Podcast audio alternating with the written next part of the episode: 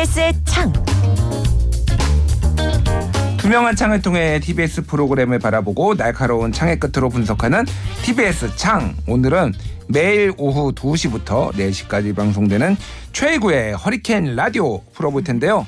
민주언론 시민연합 김본빈날의 활동가 어서 오세요. 안녕하세요. 예, 아니 코를 좀 다치셨나 봐요. 네, 얼마 전에 제주도 여행을 다녀왔는데 예. 너무 신나게 놀다가 조형물에 얼굴을 이렇게 팍 부딪혀서 조금 다쳤습니다. 아이고 그러니까요. 그 항상 조심하셔야 돼요. 맞습니다. 예, 조심하세요, 모두. 그러니까 요즘 이제 코로나가 좀 어느 정도 방역이 해제되고 나서 네. 굉장히 많은 분들이 늦게까지 술을 먹고 있어서 정말 힘듭니다. 제가 택시가 안 그러세요. 사건 사고도 좀 굉장히 많이 늘어났다고 아, 해요. 네. 이런저런 사건 사고 다들 몸 조심하시고 노시길 바랍니다. 네. 자 오늘 TBS 창에서는 최고의 허리케인 라디오 얘기를 해볼 텐데요.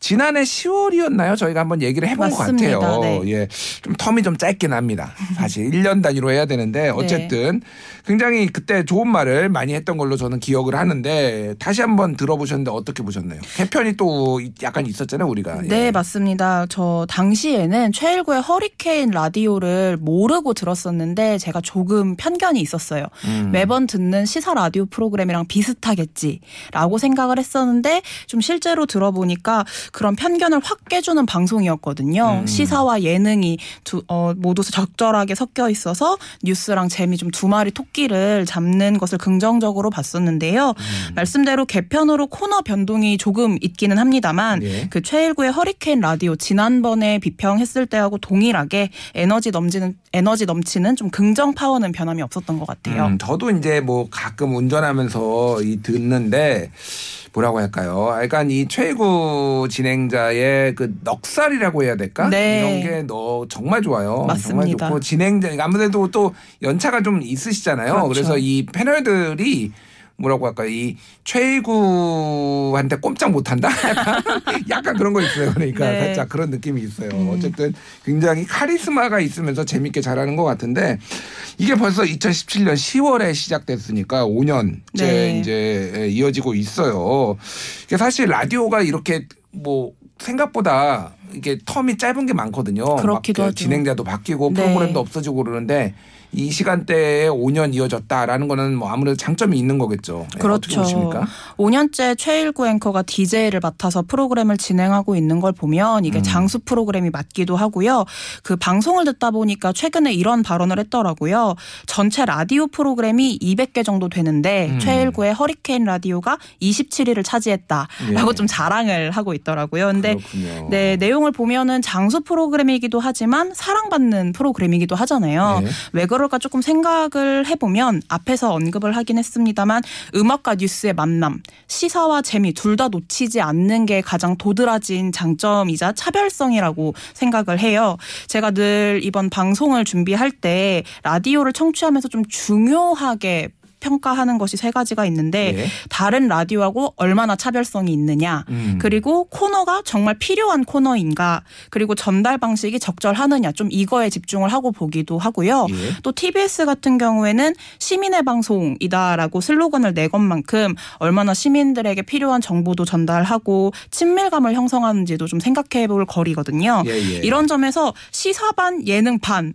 이라는 음. 컨셉이 굉장히 차별성이 있다고 느꼈고요. 예. 또 오후 2시 타 라디오 프로그램들을 살펴보면 10 중 8구가 음악이랑 꽁트 위주로 하는 예능 프로그램들이에요. 맞아요. 네, 예. 그런데 그 와중에 또 이제 전체적으로 라디오 프로그램들을 보면 정통 시사다, 정통 예능이다 이런 식으로 좀 specialist하게 한쪽만 꼬집어가지고 진행을 하는 경우가 대다수거든요. 예. 그런데 최일구의 허리케인 라디오는 유쾌하게 예능처럼 꽁트도 하고 음악도 듣고 토크도 하지만 이건 꼭 시민이 함께 알았으면 좋겠다 하는 뉴스도 전해서 시사 정보도 함께 알아갈 수 있게 하는 게 어, 차별성이 크게 느껴지는 부분이라 사랑받는 이유도 여기 있지 않을까 생각합니다. 음. 이 프로그램은 확실히 최고 앵커가 아니면은 이렇게 음. 진행할 수 있을까라는 생각이 네. 들 정도로 굉장히 좀 본인의 개성이 굉장히 강하게 반영이 된 것 같아요. 그 특유의 말투들 있잖아요. 맞습니다. 예, 예전에 MBC에 이제 앵커 하실 때부터 네. 쌓여, 쌓여왔던 그 특유의 말투들 이런 것들이 굉장히 뭐 많이 반영되는가 반영되는 거 아닌가 생각이 드는데 저는 그 지금 김본민 나래 활동가님이 아까 전에 다른 라디오와의 차별성, 코너의 네. 필요성, 전달 방식의 적절성. 네. 야, 무슨 공기업 평가하는 줄 알았어요. 야, 이렇게 아이고. 이렇게 열심히 이렇게 네. 평가를 해주시고 저 해주시는 거에 굉장히 감사한다라는 마음을 좀 아이고. 전하고 싶네요, 진짜. 대충 해오시는 줄 알았더니 역시 아니었구나. 열심히 합니다. 꼼꼼히 하시는구나 이 네. 생각을 어, 했어요. 예. 뭐 이제 최일구 씨를 앵디 앵커와 DJ를 합친 말로 이제 표현을 해요. 네. 앵디의 캐릭터를 잘 살려서 진행한다는 점 뭐 장점이겠죠 아무래도. 그렇죠. 장점이죠. 뭐 음. 말씀하신 대로 최일구 앵커야 워낙 방송 뉴스 앵커를 볼 때부터 유명한 인물이었잖아요. 네. 지금도 회자되는 어록들이 있기도 하고요. 맞아요. 그런 거를 생각해 보면은 굉장히 유머러스한 인물이기도 한데 시사 뉴스를 이야기할 때는 굉장히 날카롭게 일침을 날리기도 하거든요. 음. 그런 걸 보면 좀 청취자들이 카타르시스를 느끼게 해주는 부분도 있지 않나. 예. 뭐 뉴스와 예능 모두 다 맛깔나게 살리는 앵디로서 역할을 잘 하고 있다라고 음. 저도 평 가합니다. 예. 그 코너 좀 소개를 해주세요. 어떤 것들이 있는지. 네, 그 최일구의 허리케인 라디오는 1, 2부, 3, 4부 요렇게 좀 나눠볼 수 있을 것 같은데요. 1, 2부에선 시사 뉴스를, 3, 4부에선 사연과 음악으로 채워진 좀 예능 코너를 만난다라고 요약을 해볼 수 있습니다. 예. 1, 2부 고정 코너로는 허리케인 데스크라는 것으로 먹고 사니즘으로 바쁜 와중에도 놓쳐서는 안 될 뉴스를 선별해서 최일구 진행자의 좀 한 줄 평과 함께 뉴스를 전달하고요. 음. 또 쇼미더뉴스에서는 배종찬 소장, 정상근 기자 등이 출연해서 중요한 뉴스, 좀 예를 들어보자면 신문 지면에선 일면에서 볼 수 있는 뉴스들, 뭐 예. 방송 뉴스로 치면은 뉴스 꼭지 다섯 번째 안에는 드는 뉴스들 위주로 해가지고 이야기를 주로 나눠요. 음. 뭐 최근 전해준 소식을 들어보자면 윤재순 대통령실, 대통령실 총무비서관의 성비위 논란, 예. 장관 후보자들의 인사청문회, 뭐 지방선거 여론조사 등을 이야기 나눴고요. 3, 4부 같은 경우에는 굉장히 다양한 예능 코너가 마련돼 있습니다.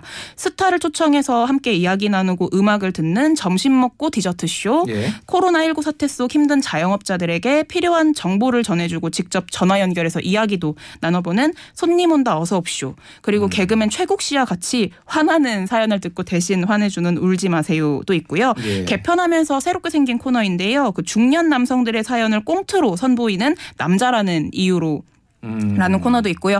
또 방송에서 자주 보기는 어렵지만 노래 실력만큼은 정말 출중한 힘든 싱어들의 그 음악 서바이벌, 서바이벌 힘든 싱어 등을 진행하고 있습니다. 아 그렇군요. 힘든 싱어. 네. 와, 뭐 여, 중의적이네요. 그렇죠. 싱어와 힘이 들 수도 있고 힘이 또 딱 들어간 싱어일 어, 수도 네. 있고 그렇네요.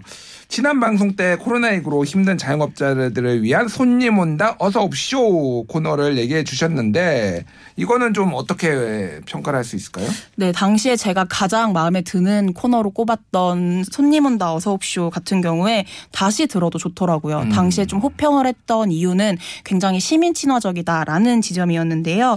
이게 코로나19가 2년 정도 지나면서 아무래도 좀 치사율도 낮아지고 확진자 수도 좀 점진적으로 지금 낮아 지는 추세에 있다 보니까 좀 관심이 그만큼 줄어든 것 같아요. 예, 그리고 예. 또 새롭게 윤석열 정부가 들어서면서 다양한 사회 정치 이슈가 나오다 보니까 음. 좀 코로나19 관련 뉴스가 많이 줄어들고 있는 게 사실인데요. 그렇기도 하지만 코로나19로 지금도 많은 자영업자분들이 어려운 상황에 놓여 있습니다. 그런데 지금도 손님 온다 어서옵쇼 코너라는 걸 운영을 하면서 코로나19에 뭐 손실 보전금, 재기 지원금 등 필요한 정보를 제공해 주기도 하고요. 직접 전화 연결 해서 자영업자들의 사연을 전해 듣고 응원을 전하기도 하는데 제가 좀 굉장히 유의미하다라고 봤던 게 최근 회차 중에 그 유기농 제품을 온라인 사이트로 판매하는 자영업자하고 이제 전화 연결을 해서 이야기를 나눴어요. 예. 그런데 바로 그 온라인 그 유기농 사이트에 접속을 해서 제품들을 구매했다라고 인증하면서 응원하는 청취자들의 그 후기들이 전해졌거든요. 음. 이런 거를 보면서 아 방송으로 이루어지는 굉장한 사회 선순환이다라는 걸 알 수 있어서 좀 따뜻하게 잘 봤 습니다. 그렇군요. 방송에서 뭐 이런 것들이 어, 특정 뭐 또 업체만 너무 밀어주는 거 아니냐 뭐 이런 비판도 어쩌다 이제 나오기는 하는데 어쨌든 이제 힘든 분들 좋은 제품을 또 이게 우리 청취자들한테 소개하는 거 그리고 힘든 자영업자들을 좀 도와주는 거 이런 것들은 굉장히 의미가 있다라고 볼 수가 있고 네. 최고 앵커의 그 구수한 어, 진행과 함께 이런 것들이 좀 잘 어우러지는 것 같아요. 또 이번에 좀뭐 좀 주목해서 본 코너가 있다라면은 앞서 우리가 좀 웃으면서 이야기했던 그 서바이벌 힘든 싱어를 어, 제가 예. 좀 관심 있게 들어봤는데요. 이 코너 모르는 분들 위해서 조금만 짧게 설명하면 그 방송에서 좀처럼 불러주지 않지만 그 노래 실력만큼 명품인 힘든 가수들 대결이에요. 음, 이 코너에 출연해서 가왕 자리를 얻었던 트롯 가수 중에 청취자분들이 많이 아실 법한 가수분들로는 뭐 요요미 씨, 예. 임영웅 씨, 영탁 씨 등이 있거든요. 아, 이런 분들이 나왔어요, 진짜로? 네, 나왔습니다. 심지어 오. 임영웅 씨 같은 경우에 그 TV조선에서 했던 미스터 트롯 출연 전에 힘든 싱어에 나와서 가왕 자리를 차지했었어요. 어, 여기서 먼저 나오고 네. 뜬 거구나. 맞습니다. 어. 그래서 그 유명하지 않은 가수들이 노래도 부르고 자신을 알릴 수 있는 기회를 얻는다는 것 자체가 전 굉장히 긍정적으로 보였고요. 또 노래만 부르고 가는 게 아니라 서바이벌로 다른 실력자인 가수들과 함께 대결도 펼치고 사연까지 들어볼 수 있어서 이게 TV 트롯 프로그램하고 비교해 봐도 좀 견줄만 하다라고 좀 좋게 보았습니다. 어 그렇군요. 어떻게 보면은 진짜 발굴 프로그램이네요. 그렇죠. 일종의 임영훈 씨 유명해지셨으면 이제 AS로 한 번 더 출연하셔야 되는 거 아닌가. 그래서 몸값이 너무 비싸서 아이고. 이분 바쁘셔서 네. 최고의 트로트 가수가 되셨는데 아니 그러면은 뭐 우리 봄빛날의 활동가도 한번 나, 나가셔서 한번 노래를 연습을 좀 해야 될까요? 제가 한번 나가볼까요? 제가 어, 한번 제가 응원하겠습니다. 투표해 드릴게요. 아, 그렇군요. 아마 청취자가 많이 떠나지 않을까 그런 생각을 합니다. 네. 자, 지난 목요일에 남자라는 이유로라는 코너 새로 시작을 했는데 사는 게 힘든 네. 중년 남성들의 애환을 꽁트로 선보이면서 이제 얘기를 나누는 거예요. 이건 좀 어떻게 들으셨어요? 이건 뭐 원래 이 최일구의 허리케인 라디오 이제 청취자들의 후기라든지 음. 뭐 사연 같은 걸 보면 중장년층 남성분들이 많이 듣는다라는 거를 유추할 수가 있었어요. 아니, 뭐 유추할 것도 없고 그냥 그래야 뭘, 뭘 부담스럽게 유추를 합니까? 그렇습니까? 예. 그래서 이 코너가 아, 이 원래 듣던 청취자분들과 조금 더 가까워지고 함께 공감대를 형성할 수 있는 코너다라고 생각을 했는데요. 예. 그 지난주에 처음 시작했는데 첫 출연 손님으로 김태현 씨, 유현상 씨가 출연해서 기러기 아빠로서의 삶을 이야기하면서 뭐 가족을 향한 그리움, 혼밥을 하면서의 외로움 등을 이야기 나누다가 아, 좀요 지금 그룹 부활의 김태현하고 가수 트로트 가수 유현상, 유현상 씨, 네, 맞습니다. 어. 그런 분들하고 이야기 나누면서 눈물을 보이더라고요. 아 작곡가 김태현 씨군요. 네. 작곡가 김태현. 네, 예, 네, 예. 작곡가 김태현 씨 예, 예. 이렇게 함께 이야기를 하다가 눈물을 보이는데 음. 진행자분이랑 이제 얘기하는 게 굉장히 최일구 앵커하고 티키타카 서로의 그 케미스트리가 굉장히 좋았어요. 음. 예, 예. 그러면서 저는 뭐 새롭게 청취자를 끌어올 코너일까라고 하면 그건 아니지만 앞서 말씀드린 대로 음. 공감대 형성하고 조금 더 친밀하게 함께 이야기 나눠보기는 참 좋은 코너다라고 평가했습니다. 아무래도 이 최고 앵커랑 이게 나이대도 약간 비슷한 것도 있고 네. 뭐 이제 서로 이제 아는 사이라서 이게 또 소위 말하는 케미스트리가 잘 맞은 게 아닌가 그런 생각도 들기도 하는데 좀 아쉬웠던 부분도 있고 좀 좋았던 부분도 있을 텐데 어떤 어떤 거를 좀 지적해 주실 수 있을까요? 칭찬은 앞에서 많이 했으니까요. 음. 아쉬운 부분들만 좀 이야기를 해보겠습니다. 지난번 이제 비평을 할 때도 제가 아쉽습니다라고 지적을 했는데 별반 변하지 않았던 코너가 그 울지 마세요라는 코너인데요. 예. 개그맨 최국 씨와 함께 사연을 듣고 대신 화내주는 컨셉의 코너인데 음. 이게 시민의 고충을 듣고 함께 감정을 나눈다라는 좀 취지는 알겠지만 소리를 지르면서 화를 대신 내주는 코너거든요. 예. 근데 제 개인적으로는 그 사연을 듣고 뭔가 분노하거나 공감대 형성하고 해결책을 찾아주는 프로그램이 굉장히 많아요. 음. 그런데 화를 내주는 게 그렇게 유의미할까라는 음. 부분에 있어서 저는 좀 고민이 되더라고요. 다른 프로그램들은 왜 그렇게까지 소리 지르면서 화내지 않는가를 좀 고민해 보면 좋지 않을까. 예. 충분히 뭐 다른 방식으로도 할 수 있겠다라는 아쉬움이 있었고요. 음. 두 번째로는 시사뉴스 코너 같은 경우에 아무래도 최일구의 허리케인 라디오는 시사 만 전문으로 다루는 프로그램이 아니다 보니까 어 발제 아이템이라고 하죠. 다루게 예, 예. 되는 시사 뉴스가 많지 않습니다. 음. 그러다 보니까 차별성도 좀 크게 찾아볼 수가 없어요. 예. 또좀 어, 이렇게 말하면 그럴 수도 있겠습니다만 개인적으로 그 1, 2부에서 들을 수 있는 시사 뉴스가 다른 라디오에서 다 들을 수 있기 때문에 예. 청취자들에게 좀 유효하게 다가올지에 대해서 좀 고민이 필요하다라는 음. 생각이 들었고요. 또 하나는 최근에 했던 그 지방선거 여론조사 자체에 대해서 제가 좀 비판할 거리가 있어 말씀을 드리는데요.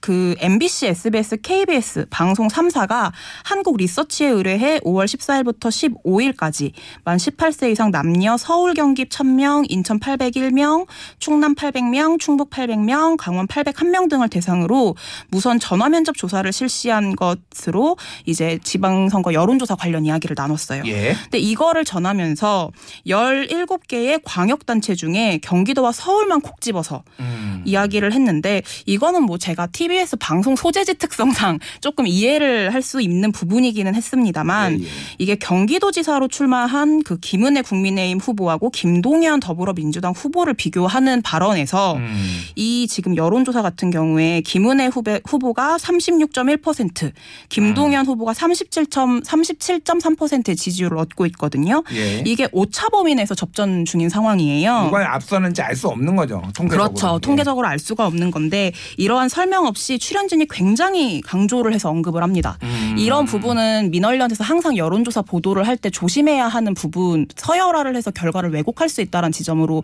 항상 비판 을 하는 부분인데 예, 예. 이게 동일하게 나온 부분이어서 좀 아쉬웠고요. 음. 물론 그 최일구 진행자가 중간에 아직 선거가 끝나지도 않았는데 그렇게 강조하지 말라라고 자제를 시키기는 합니다. 예, 예. 그렇지만 여론조사 관련해서 전달을 할 때는 보다 신중한 자세로 접근을 했으면 좋겠다는 말씀을 드리고 싶어서 아쉬운 점으로 꼽아봤습니다. 음. 알겠습니다. 또 뭐 정치적인 오해를 살 수도 있고 선거 중립의 의무에 네. 문제가 생길 수도 있으니 그런 부분들을 좀 잘 해야 될 것 같습니다. 네. 자, 오늘 이야기는 여기까지 들을게요. 민주언론 시 민연합의 김봄민날의 활동가였습니다. 감사합니다. 감사합니다.